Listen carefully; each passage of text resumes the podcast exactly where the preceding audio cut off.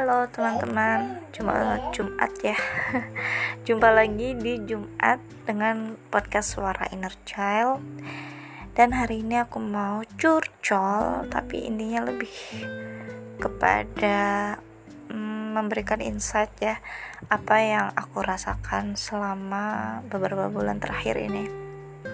Jadi guys, aku tuh punya anak dan aku merasa ya setiap anak pasti tumbuh dan kembangnya beda-beda ya. Tidak bisa kita comparing dan jadikan anak-anak itu seperti robot harus sama gitu. Nah hmm, finally setelah aku mulai merenung berpikir ternyata memang kita itu nggak bisa mengontrol apa yang ada di luar kendali kita kita hanya bisa melakukan, mengusahakan apa yang bisa kita lakukan. Pada dasarnya semua itu kendali ya dari Allah ya.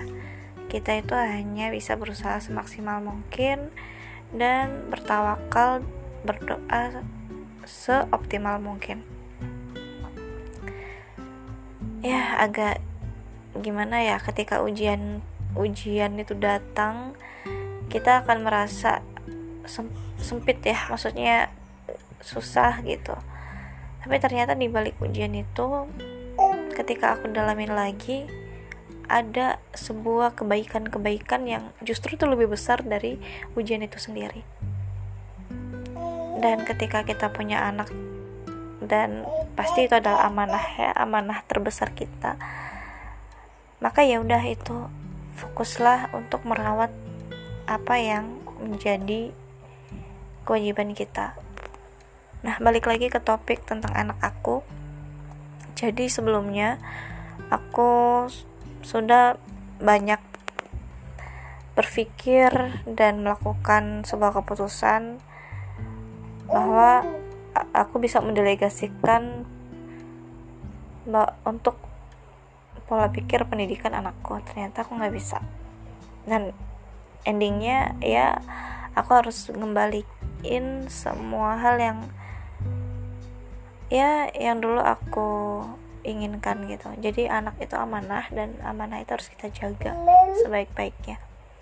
Kita rawat dan kita usahakan supaya jalan apa pun yang kita lalui itulah yang terbaik.